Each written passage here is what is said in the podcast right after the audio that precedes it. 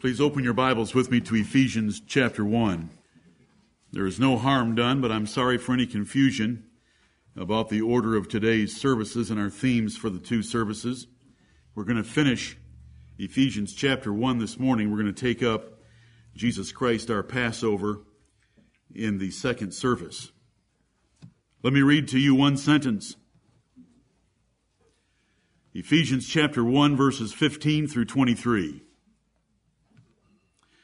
Wherefore I also, after I heard of your faith in the Lord Jesus, and love unto all the saints, cease not to give thanks for you, making mention of you in my prayers, that the God of our Lord Jesus Christ, the Father of glory, may give unto you the spirit of wisdom and revelation in the knowledge of him, the eyes of your understanding being enlightened, that ye may know what is the hope of his calling, and what the riches of the glory of his inheritance in the saints, and what is the exceeding greatness of his power to usward who believe, according to the working of his mighty power, which he wrought in Christ, when he raised him from the dead, and set him at his own right hand in the heavenly places far above all principality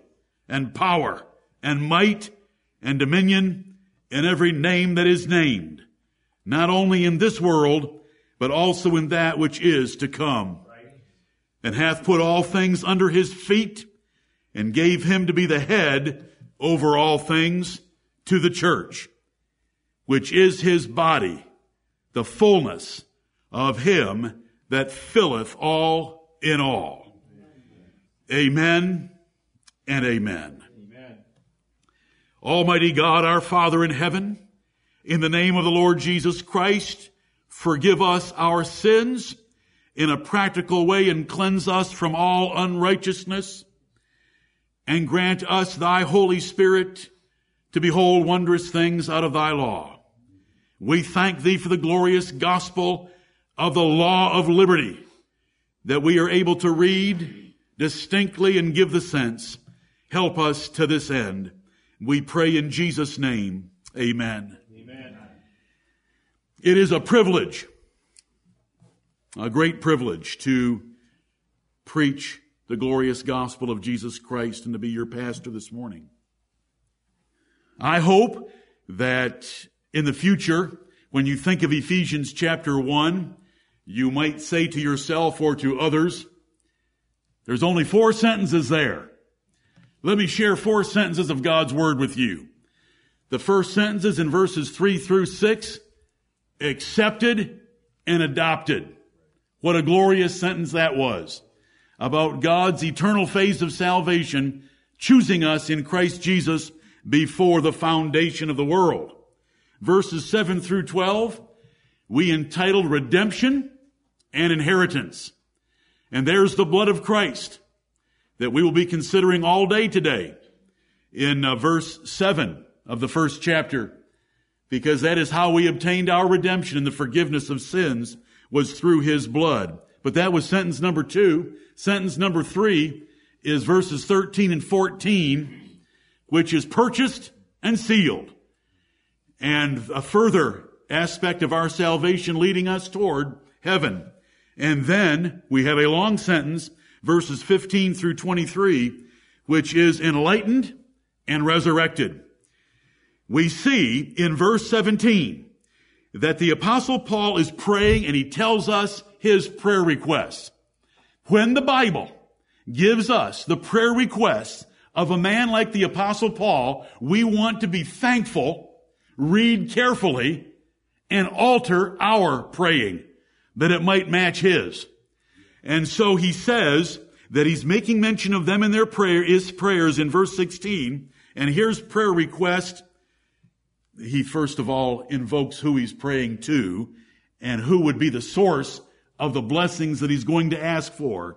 Verse 17, that the God of our Lord Jesus Christ, the Father of glory, may give unto you the spirit of wisdom and revelation in the knowledge of him I pray for you Ephesians, with whom I spent three years, that the God of our Lord Jesus Christ, the Father of glory, would give you more of the Holy Spirit. I know, brethren, that I just wrote a few verses ago that you are sealed with the Holy Spirit of promise and that He is the earnest of your inheritance. But I'm praying for His ministry of enlightenment and revelation. And I want Him to reveal to you three things. The first one is at the beginning of verse 18. The eyes of your understanding being enlightened, that ye may know what is the hope of His calling. This is simple, and I want all of you to understand it. The Bible tells us what preaching is. When it says preach the word in 2 Timothy 4 2, it is explained in Nehemiah chapter 8. To read in the book in the law of God distinctly and to give the sense and to cause you to understand the reading. And this chapter is not difficult. The prayer request of our beloved brother Paul was for more of the Holy Spirit in this church, which we desire for our church to this end, that the eyes of their understanding would be enlightened.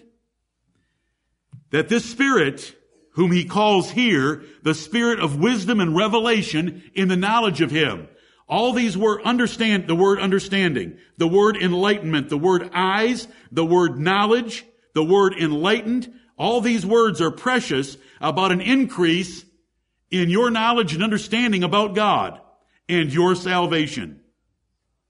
So after saying that, in verse 17 and verse 18, he then introduces the three prayer requests of what he wants the Spirit to reveal to these believers more perfectly. What is the hope of his calling? God has called us to be the sons of God. And what is the hope of that? What future does the great doctrine of adoption lead to in our lives? What is the hope of his calling? Number two, what? The riches of the glory of his inheritance in the saints. The glorious riches of our eternal inheritance. That we would know them. That we'd be enlightened about them. That the eyes of our understanding would be open to see them more clearly. And third, what is the exceeding greatness of his power to usward who believe? There in verse 19. And from there, the apostle goes on in a lengthy explanation of the demonstration of God's power in saving us. Right. A simple chapter. Love it with me. Let us pray these kind of prayer requests rather than the ones we are prone to pray in our flesh wanting to consume it to some measure, small or large, upon our lusts. There's nothing upon our lust here. This is God's desire for us to know Him and His salvation of us better. Though Paul had declared salvation about as powerfully as anywhere in the Bible, in the first 14 verses of this chapter, he wanted these believers to fully grasp it, and he knew he would have to pray for the Holy Spirit to help them do so. So you see the three prayer requests. And if you mark your Bibles, you may mark that word what, because it occurs three times there in verses 18 and 19. What is the hope of his calling? What the riches of the glory of his inheritance in the saints? And what is the exceeding greatness of his power to usward who believe?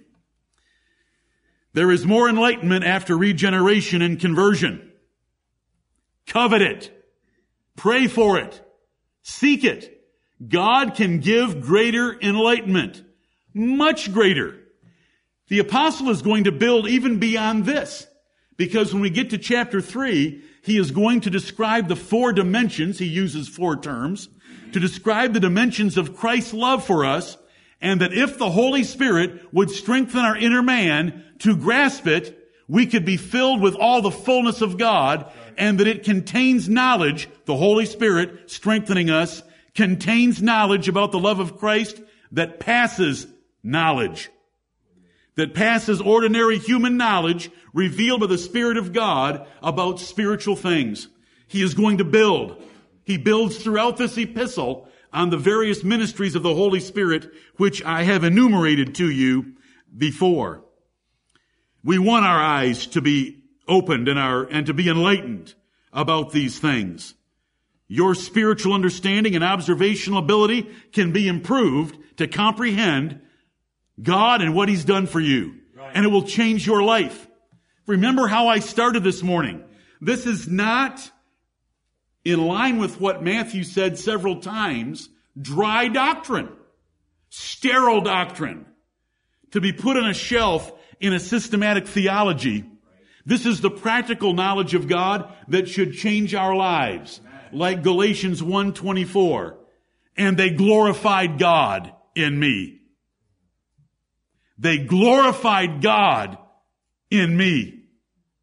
Saul of Tarsus said, we want to say that. And a truly changed life comes from understanding these things at a higher level than those Christians that don't have changed lives. The apostle Paul's life was drastically changed and he tells us why in 2 Corinthians chapter 5, where he said, the love of Christ constraineth me. And he reasoned very logically that if one had died for all, then they all were condemned to death, and that he died for them, they shouldn't henceforth live unto themselves, but they should live for him who died for them. Is that logical to you? Does it make sense? Does two plus two equal four? Well, if it does, then we ought to be the four. Because that's the love of Christ. And that's what the apostle wanted for these Ephesians. For us to grow in what God has done for us. What is the hope of his calling? I explained last Lord's Day. We are called to be the sons of God, and that includes a relationship with God and things he is going to bestow upon us that are marvelous. Unbelievable, were it not for faith. Then, what are the riches of the glory of his inheritance in the saints? The incredible wealth and happiness that God has in store in heavenly places for us when we shall be with him forever right. with the Lord. The taking away of every negative thing we've endured or seen in life and the bringing in of things that our eyes haven't seen, our eyes haven't heard, heard, and our hearts have not even imagined. The glorious riches of the inheritance he's planned for his children. But now we come to verse 19, and I want to get right into it. This is the third thing, and some of it will be repetition, and much of it will not be from last Lord's Day. And what is the exceeding greatness of his power to usward who believe? Do you love the power of God? That power has been exerted in the universe for you. It was exerted in the Lord Jesus Christ, raising him from the dead and it was exerted sometime upon you if you're truly a child of God since your conception when you were born again by the mighty power of God. This is the third prayer request that the apostle wanted this church at Ephesus to have a further understanding of. That the eyes of their understanding would be enlightened and that they would grow in knowledge about this fact, the power that was exerted. Once you grasp the power that was exerted, you know that there's no power in heaven, earth, or hell that can take you away from God or interrupt your eternal destiny. Right. Their power is nothing compared to the power of God. You have the hope of His calling, and hope is what gets us through any temporary distraction or difficulty in this life.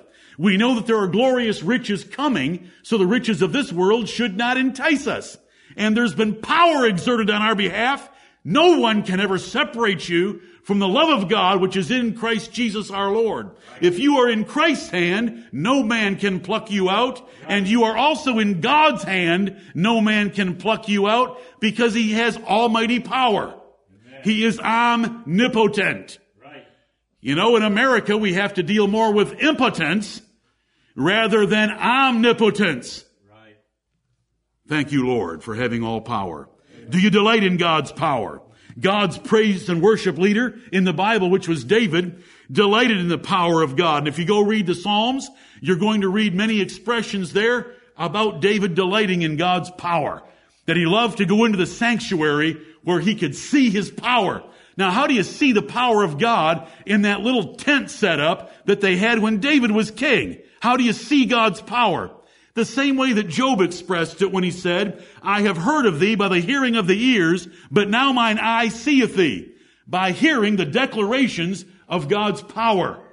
What he has done in the past, what he will do in the future, and dependent upon his power. I would love to take you through a survey of Psalms right now. It's in my outline, but there is no time for it. I hope that you know that about your praise and worship leader, David, the inspired one. And what he had to say about the power of God. But you've read Genesis chapter 1 recently. His creative power is clear throughout the chapter. But he created light in that third verse. Let there be light. And there was light. There's no other basis for light whatsoever. Let there be light. An omnipotent creator with infinitely wise design and the power to make it happen. And there was light without the sources of light because they weren't created until the fourth day when God made the sun. I like that. Amen. Light without the sun and light without Thomas Edison. Let there be light. And there was light.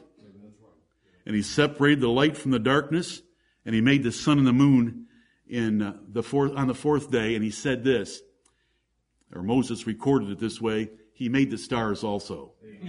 the hundreds of billions of stars. No one knows the number of them. No one can count them. But he made the stars also. So we glory when we read it. We don't get very many chapters and we see his power in Genesis chapter 6 through 9 in the flood. There had never been rain on the earth. He opened up the fountains of the deep and poured down rain from heaven. And so we have cataclysmic results and symptoms that are still on the globe today, like the Grand Canyon, by the power of a universal flood, and that all nations and cultures have a record of a worldwide deluge that drowned all men. We go a couple more chapters and we run into the Tower of Babel. And all these people have drastically different languages around the globe, cannot communicate with each other because the mighty God said, be confounded because they were disobeying him at the Tower of Babel. God was glorious in power, destroying and mocking the Egyptians with his ten plagues after his two signs and after drowning their army, before drowning their army in the Red Sea. That's about 13 miraculous events, 10 plagues, two signs, and a destruction of the nation. And getting his people caught up on their back wages before they left town. God boasted to Job of his power by Elihu and by God himself in the book of Job. Job knew about the power of God. Isaiah gloried in the power of God. Look at Isaiah chapter 40. There's many verses like this. Isaiah is one of the favorite places to go. I don't know why I'm turning to Isaiah, but didn't turn to David. I think it's because if I'd have turned to David, once you get started, you just want to keep going with all the statements that David said about the power of God. But let's try one from Isaiah chapter 40 and verse 26. Amen. Lift up your eyes on high why would you leave your eyes horizontal? So that you can look at others that came into this world dirtying themselves. And when they leave this world, they're dirtying themselves. Verse 26, lift up your eyes on high and behold who hath created these things that bringeth out their host by number. These are the stars. He knows their number. We don't know their number. We can only guess at how many there are. He calleth them all by names by the greatness of his might, for that he is strong in power, not one faileth. Amen. Who and when put those balls of energy together? The Lord God did. Lift up your eyes on high and behold the host of heaven and know that he has the number of them and he calls them all by name. When you go out and look at night and you look up and you wonder, what are those little pinpricks of light? They're stars. And he knows them all by name, and we only see a less than a token of a tithe of a token of a tithe of a token. of a tithe, of a token of those stars. Uh, how about Jeremiah? How about these great prophets of the Old Testament? Jeremiah chapter 10, Jeremiah 10, about power. Jeremiah 10, 12, he hath made the earth by his power. He hath established the world by his wisdom and hath stretched out the heavens by his discretion. This is our God. And so when Ephesians chapter 1 verse 19 pops up and it says that the third prayer request was for us to know better what is the exceeding greatness of his power to usward. Not in creation. Not at the Tower of Babel. Not in the flood, but toward us. In Luke chapter 5 and verse 17, it tells us that the power of God was present to heal. There were sick people all around and there were Pharisees there that was hindering, but the power of God to heal was present and he healed those that were sick. How about Jesus for everything he did? He raised the dead and he gave power to his apostles and he went about performing miracles. The residual power of his death and resurrection caused earthquakes and miracles when Jesus was raised from the dead. The power of Pentecost in the tongues of fire and the miracles the apostles could perform, including raising the dead and their changed lives. Look at the change in Peter from Passover to Pentecost. In 50 days, the timid one was the bold one. Thank you, Lord. Jesus upholds all things by the word of his power. Everything is upheld by the word of the power of the Lord Jesus Christ. It is the only explanation for it. There is no other but the hallucinations of deranged God haters. He upholds all things by the word of his power and by him, Colossians 1:17, all things consist. Similar examples of God's mighty power could be multiplied from the Bible or from our limited view of the world almost indefinitely.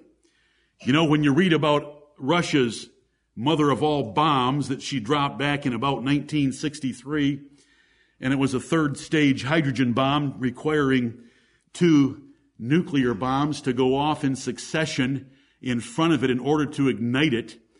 Um, it's a it's a pretty big thing to it's a pretty exciting thing to read about. But when you think about a, a hydrogen molecule and so forth, and how the, the power that is stored up in there, where'd that power come from? Right. It came from someone who's got so much power, he could just throw it abroad in the universe and put it into elements like that. Amen. And all we are able to do is get a demonstration of it once in a while to remind us that something more powerful put power into things that we pull apart or jam together, depending on which one we're happy to do that day, to show the power that's contained there, and we haven't tapped anything yet. We'll see it though when the universe melts with fervent heat. Most of you probably don't even know about the Soviets' mother of all bombs because you were born after 1960 and you barely know about it. You know, Americans were building bomb shelters and scared to death, and elementary schools were getting bomb shelters and so forth. And, you know, you just had to trust the newspaper because it certainly didn't affect anyone else right. other than those people that lived in a 2,000 mile radius of the detonation point. Anyway, what is the exceeding greatness of his power to usward who believe. Letting context direct us in Ephesians chapter 1. What is the exceeding greatness of his power to usward who believe? Then he's going to give another demonstration of that power, being the resurrection of Christ, and Paul will run that he will run that demonstration all the way through the end of chapter 1. Then in chapter 2, he will go back to the demonstration of God's power to usward who believe, who were once dead in trespasses and sins, following the course of this world and obeying the prince of the power of the air, but God delivered us by his mighty power, regenerating us, right. quickening us, creating us, resurrecting us spiritually. And we want to let context help us understand the order of things here. Because down through verse 10 of chapter 2, we don't want to get waylaid. We want to see that there are three prayer requests, the hope of his calling, the glorious riches of his inheritance, and the exceeding greatness of his power in regeneration and in resurrection. Or, if you want to go in the order of how they're explained in detail, the resurrection of Christ and our regeneration. But it is power that was put forth toward us that believe. And so we want to think about regeneration.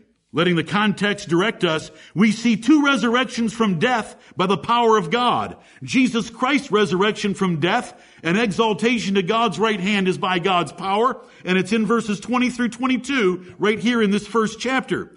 Our resurrection from death in trespasses and sins and exalting, exaltation with Jesus Christ in the heavenly places is by God's power in the first seven verses of chapter 2.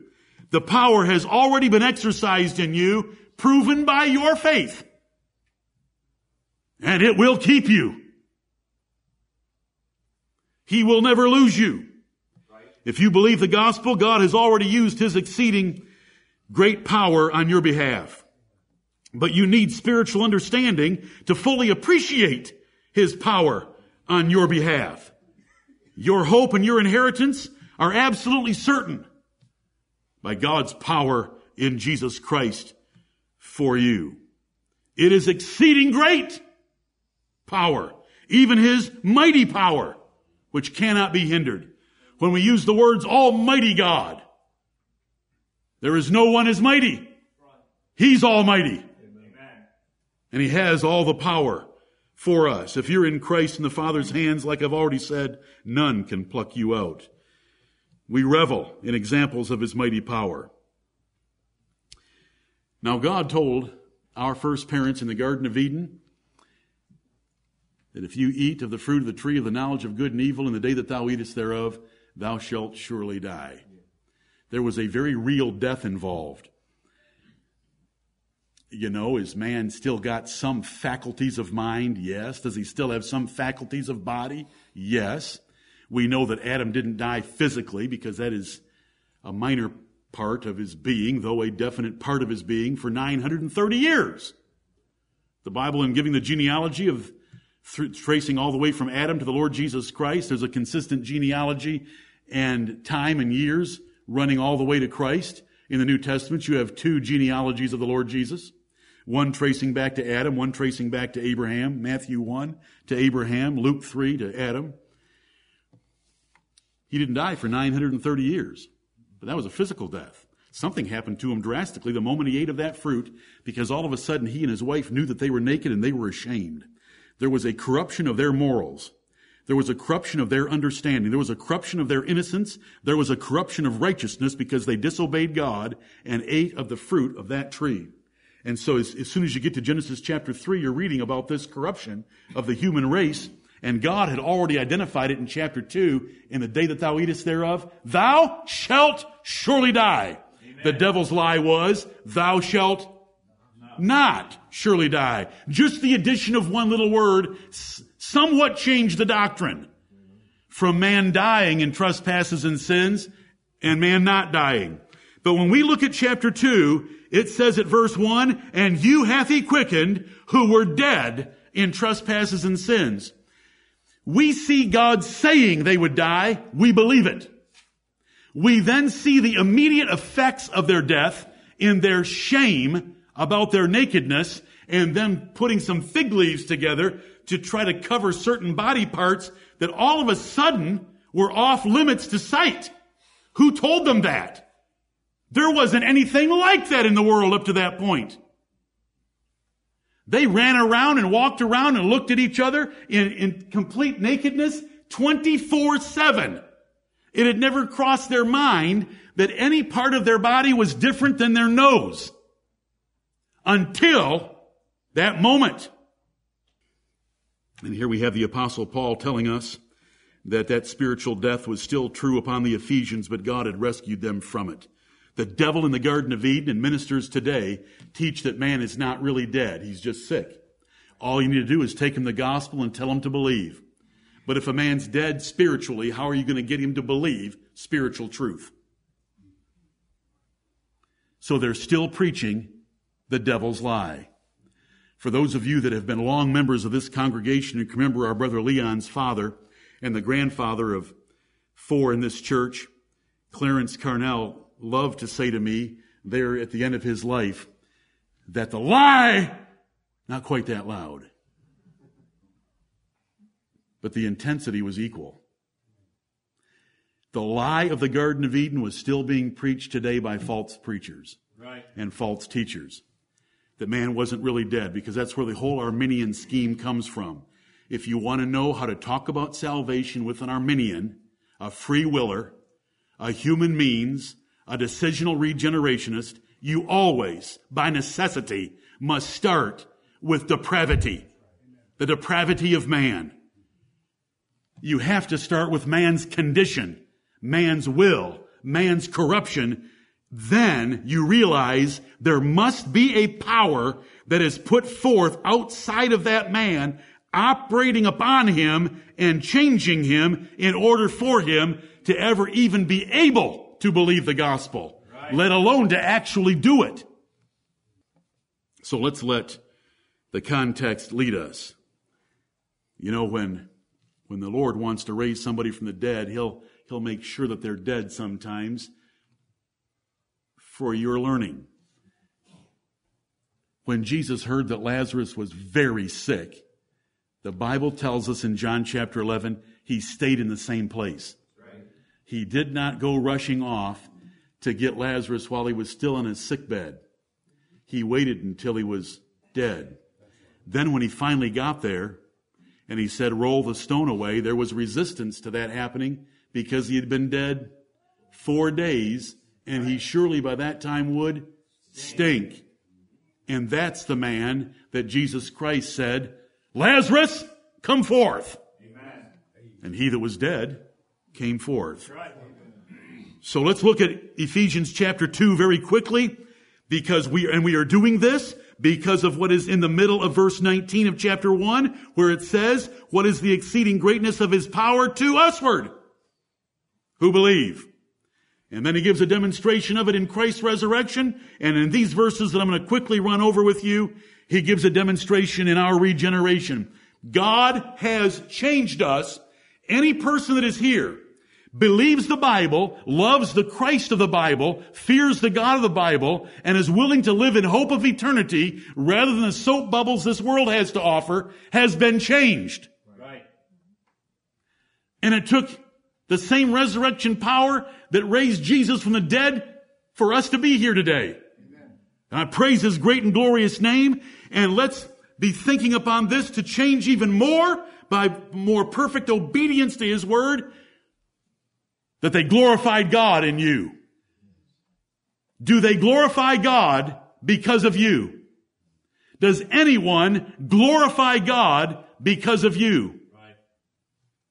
Some of you, no one glorifies God because you're not changed. Do men glorify God because of you? Two, one. And you hath he quickened who were dead in trespasses and sins. The verb to quicken means to make alive, to give life to.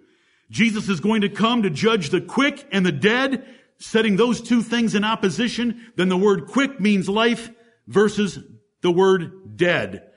And you hath he quickened.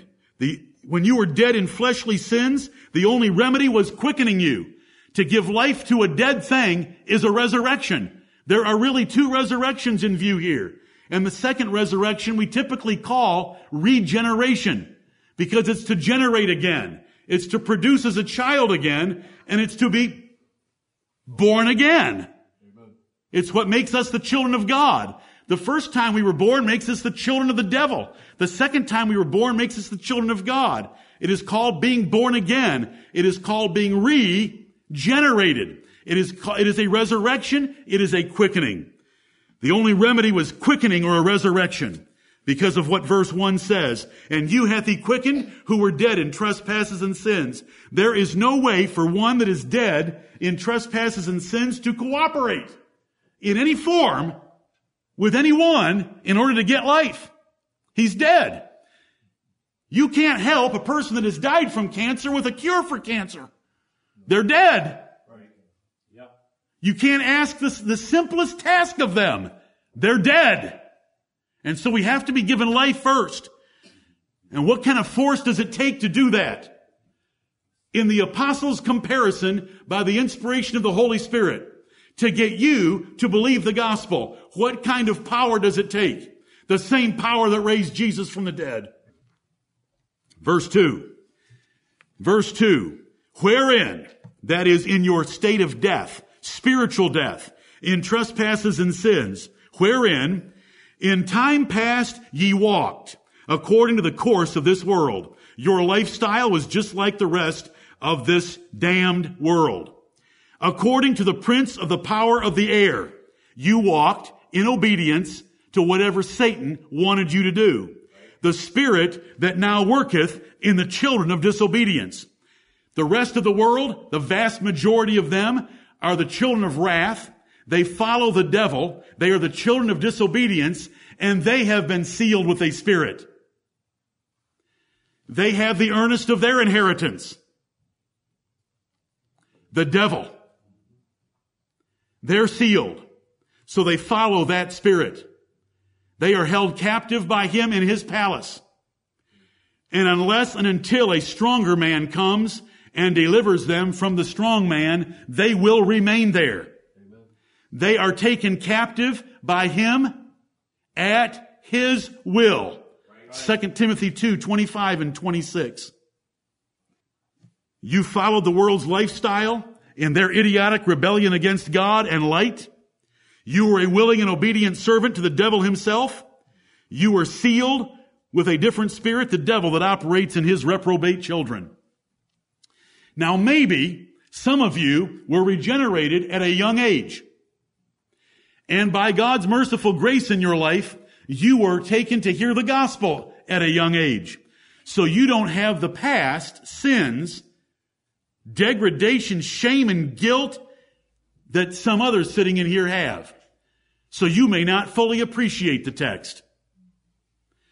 But these Ephesians, when they were converted in a city given to the idolatry of Diana of the Ephesians, this church brought together the books of witchcraft that they had in their possession and put it in a pile and threw kerosene on it and burned them up. And the price of those books was 50,000 pieces of silver. Right. These had been devil worshippers. Right. They knew when Paul wrote these words to them, they understood them perfectly clear. You need to understand them perfectly clear. That if God regenerated you at an early age, He saved you from what you would have done. That's right. God has continually, every day of your life, put a hedge upon you if you were one of His and kept you from the extent of sinning that you otherwise would have done. Because if it were not for God restraining the wrath of man, every single one of us would do every corrupt, perverse, abominable thing possible. It is the only explanation. And he says it in Psalm 76 and verse 10. Surely the wrath of man shall praise thee, and the remainder of wrath thou shalt restrain. God restrains men. Otherwise, this place would burst into total wide open, pedal to the metal rebellion against God in open wickedness. But he restrains. So don't think because God changed you early that you wouldn't fit these three verses. Right. These verses were written about you. Amen. When God inspired them through Paul's mouth and the pen of Tychicus, he was talking about you and me. Amen.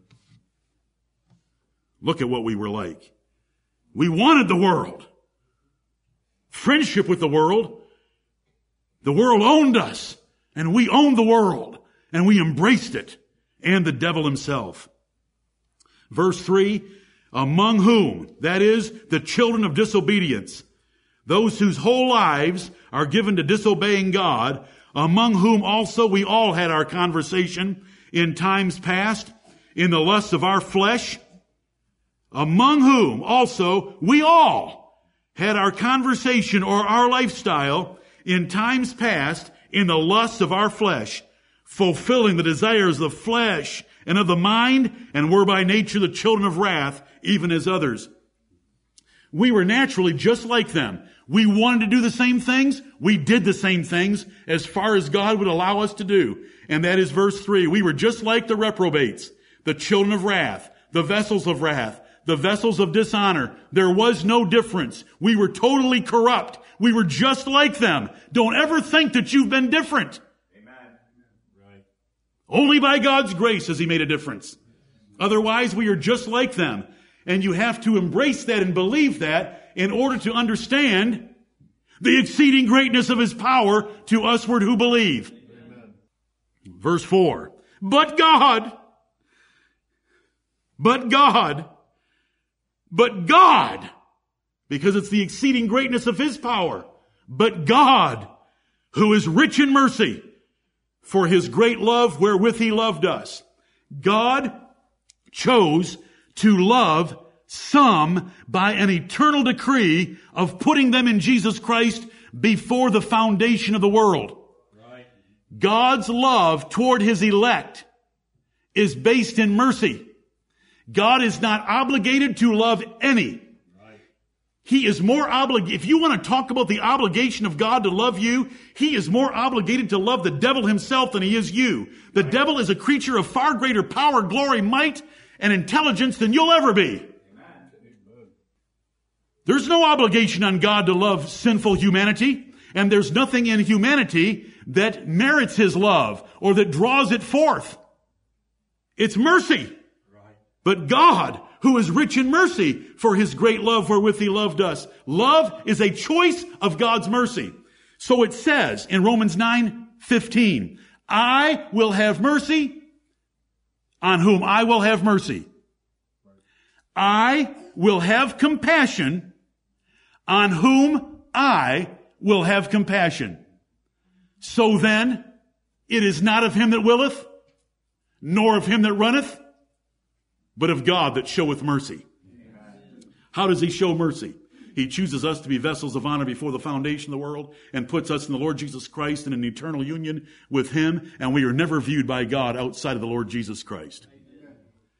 And we shall be forever with the Lord.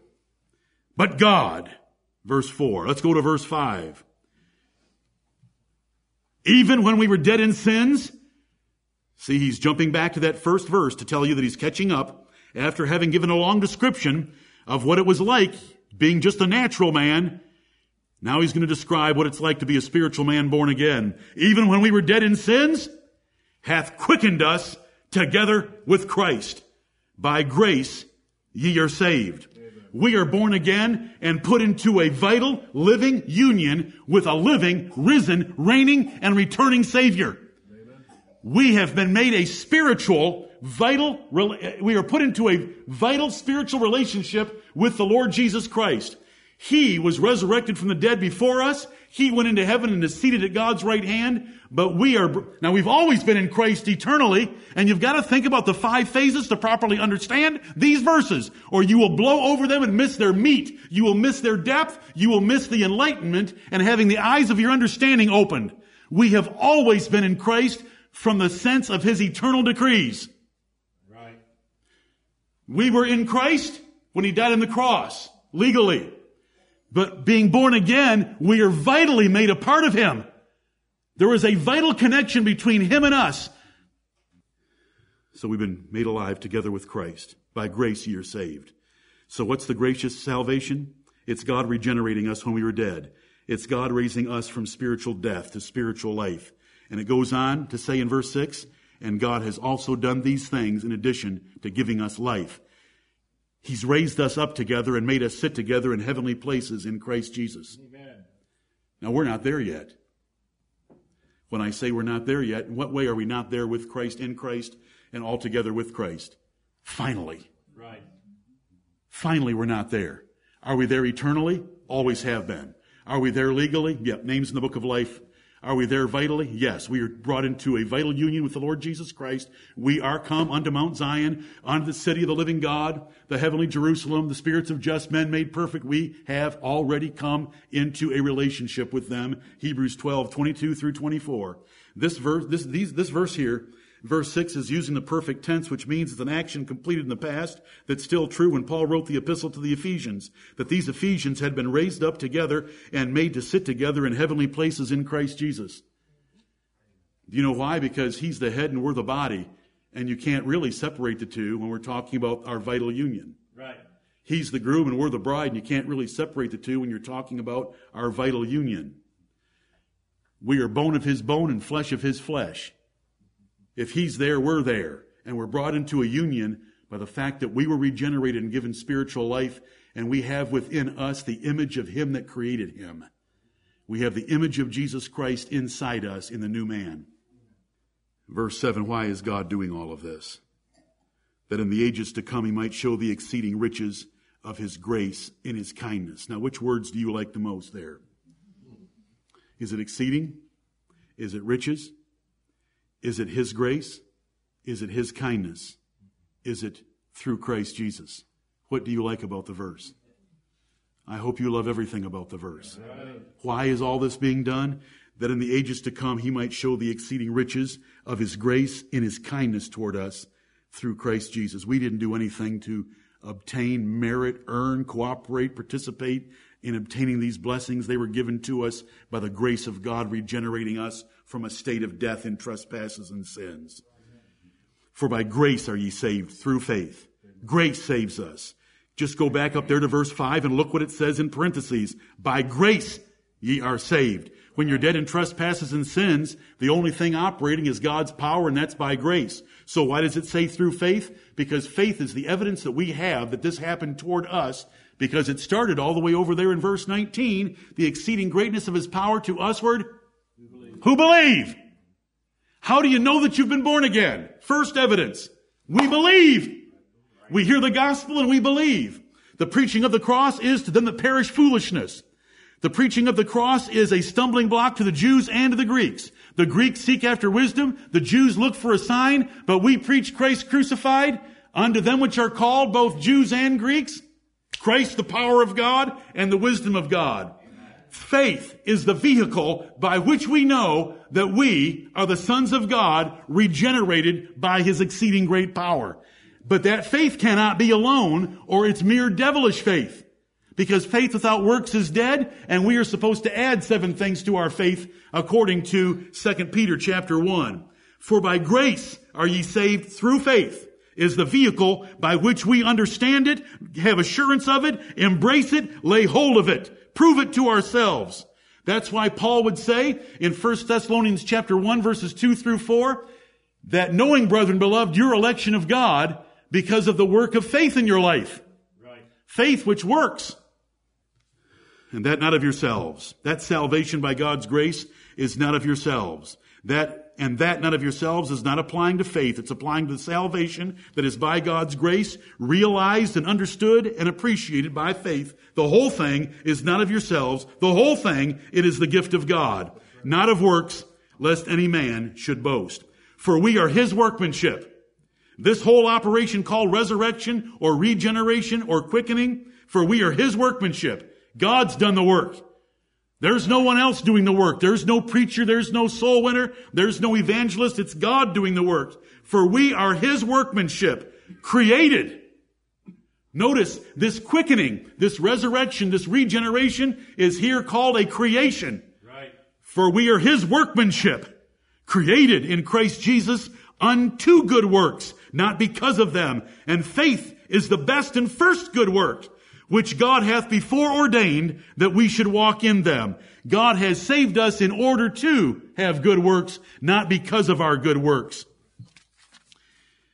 It's the devil's lie to think that man can by any act assist God in this powerful work of creation, which is to regenerate us and to give us life, to quicken us from our state of death in trespasses and sins.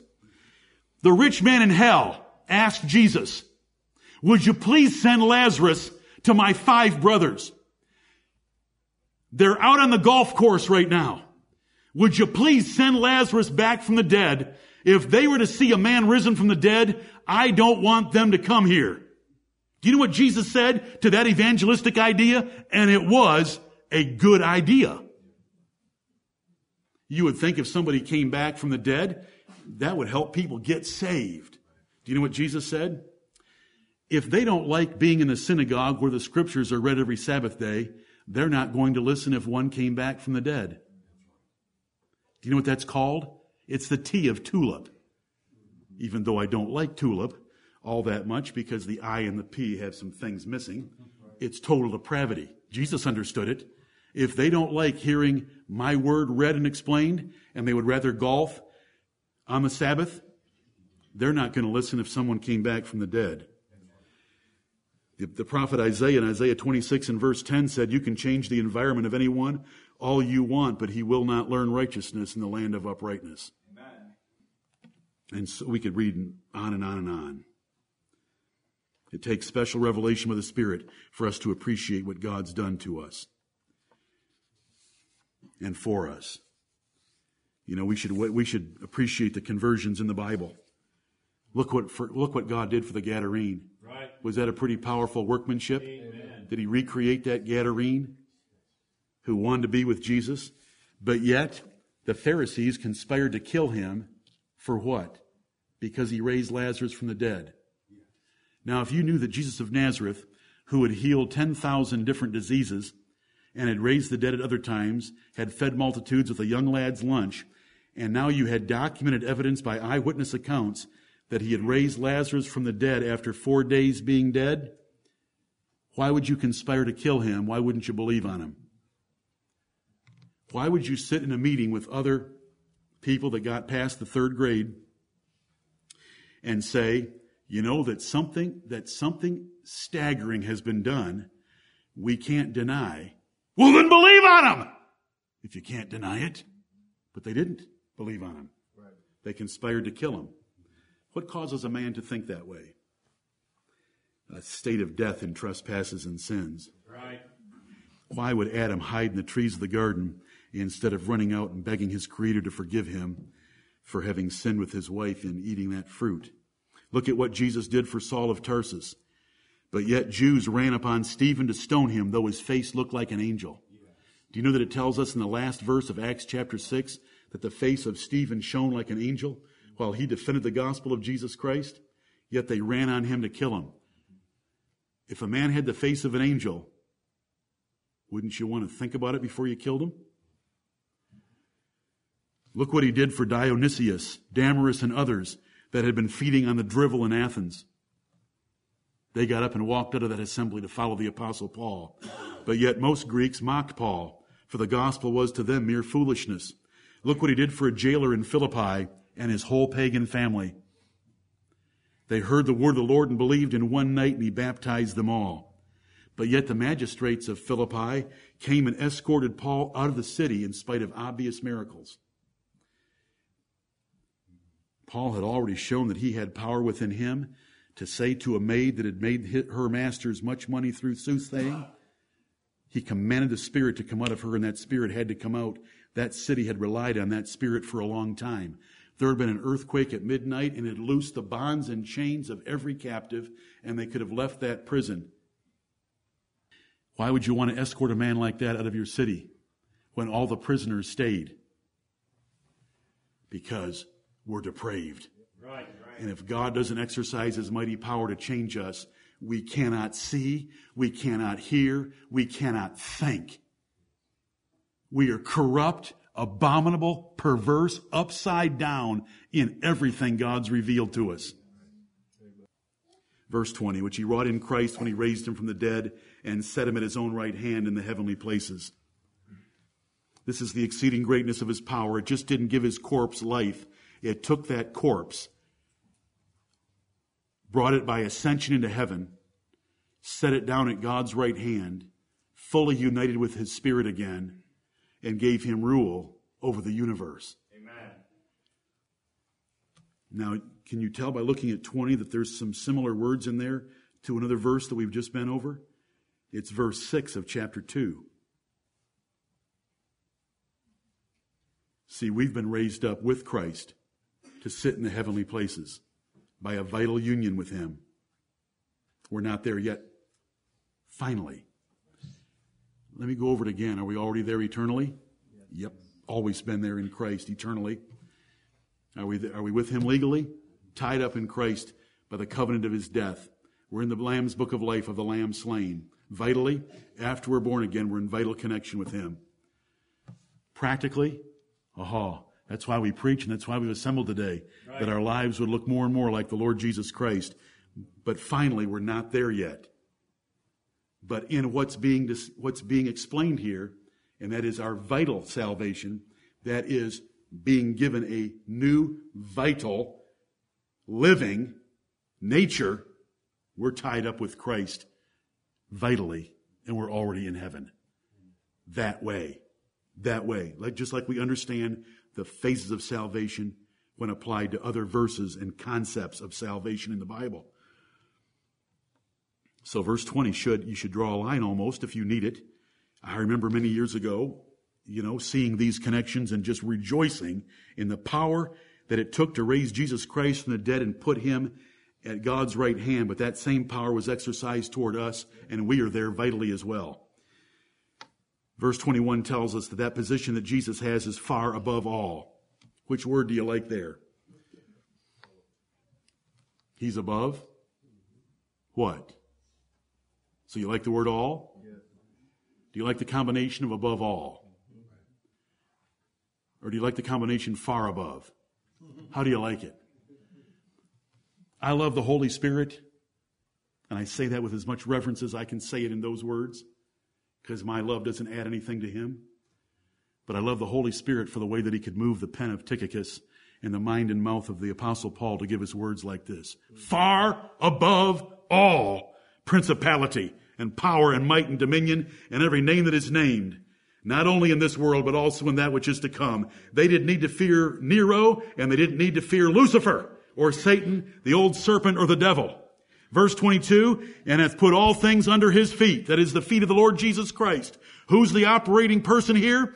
God the Father, the God and Father of our Lord Jesus Christ, hath put all things under the feet of Christ and gave him, God gave Jesus to be the head over all things to the church.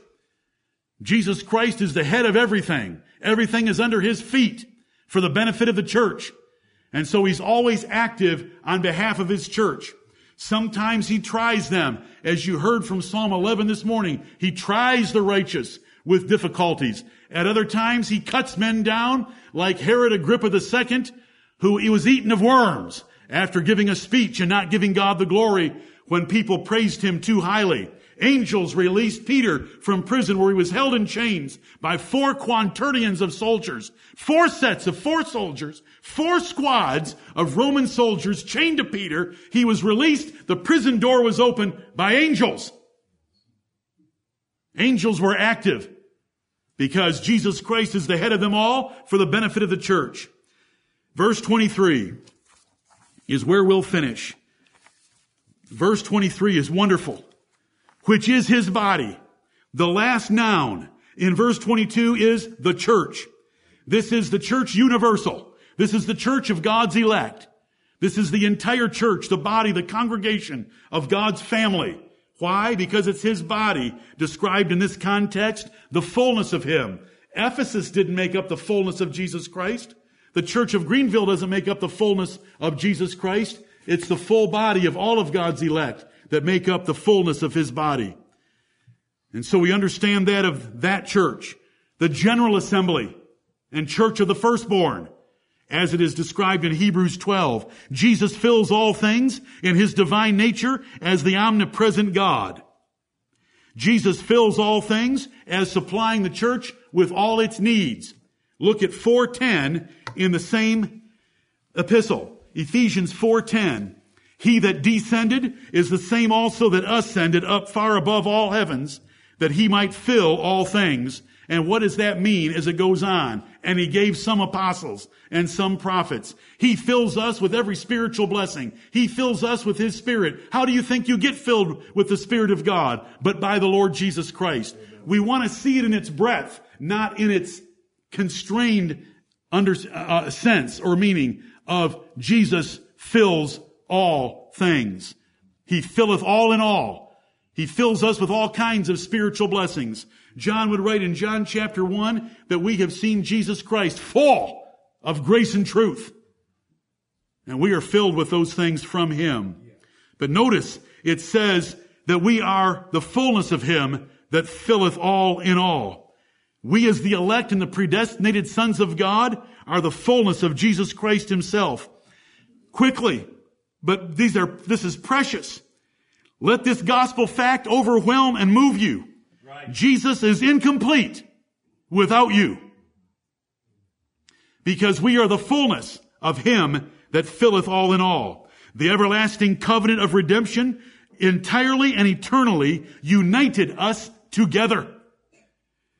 I have been stressing this on a building crescendo basis for a couple of years called the eternal union of the elect with Jesus Christ, made so by God. To, to doubt your salvation is to doubt Christ. It's to doubt God's love of Christ. As I've said, things that are totally true. There is as much chance as Jesus Christ going to hell as there is for anyone in him. Right. It's impossible.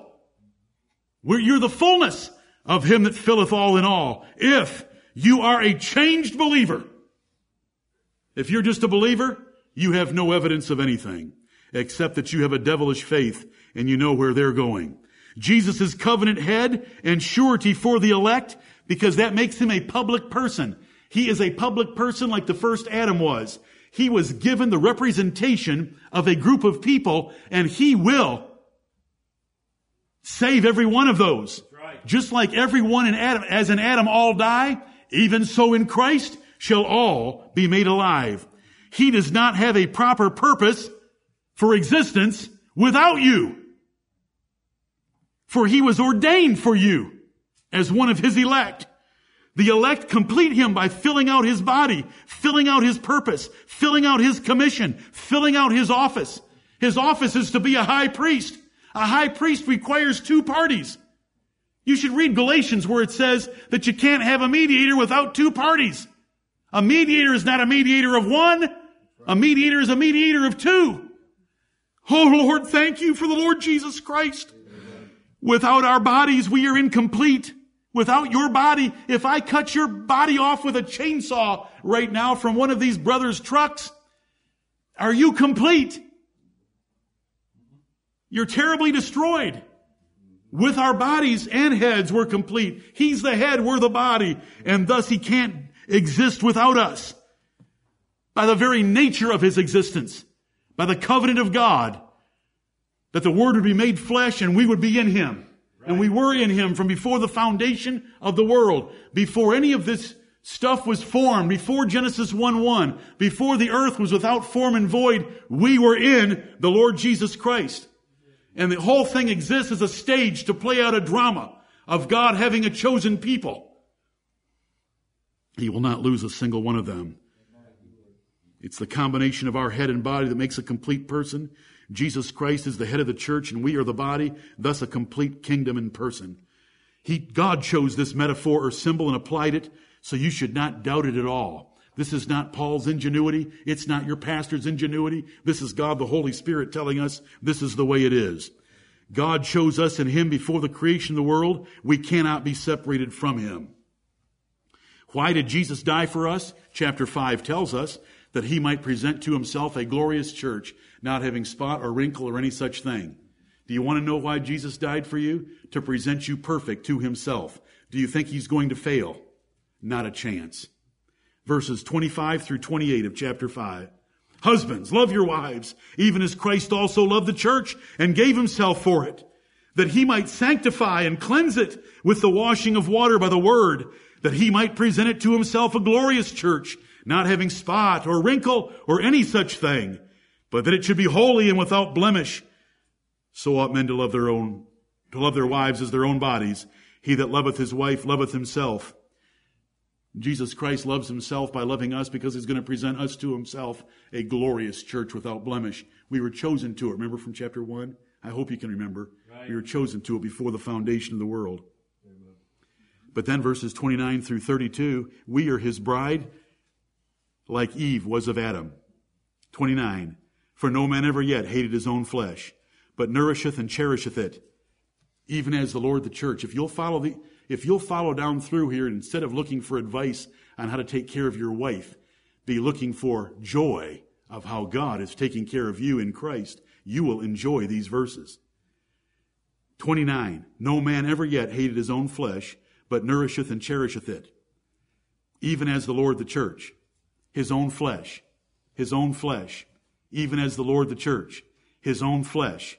His own flesh. Even as the Lord the church.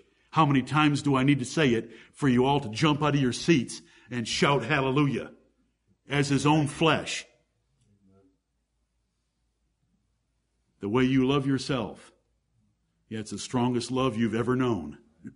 oh, yes. Don't anybody try to tell me otherwise. The way you love yourself is Jesus loving the church because it's his body. That's how the arguing is going here. That's how Paul's making his argument. Verse 30. I hope I said it enough times from verse 20. His own flesh. His own flesh. Even as the Lord the church. The Lord loves the church as a man loves his own flesh. Verse 30. For we are members of his body, of his flesh, and of his bones. Eve was a rib taken out of Adam. She was bone of his bones and flesh of his flesh by regeneration, by election, resulting in our regeneration. We are bone of his bones and flesh of his flesh. Look at the relationship.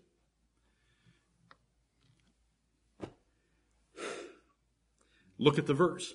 Amen. For we are members of his body, of his flesh, and of his bones. What, what other terminology does he need to use for you to understand that you have been brought into a vital relationship with Jesus Christ as a real head and you are a body. Not a metaphor, not just a metaphorical thing of a church on earth that Jesus is our head, but that we are involved in a very vital relationship with Jesus Christ by regeneration. We are members of his body, of his flesh, and of his bones. For this cause shall a man leave his father and mother, and shall be joined unto his wife, and they two shall be one flesh. This is a great mystery. But I speak concerning Christ and the church. Amen. I'm not really talking about Adam and Eve, and I'm not really talking about Joshua and Natalie Unger. I am talking about Christ and the church.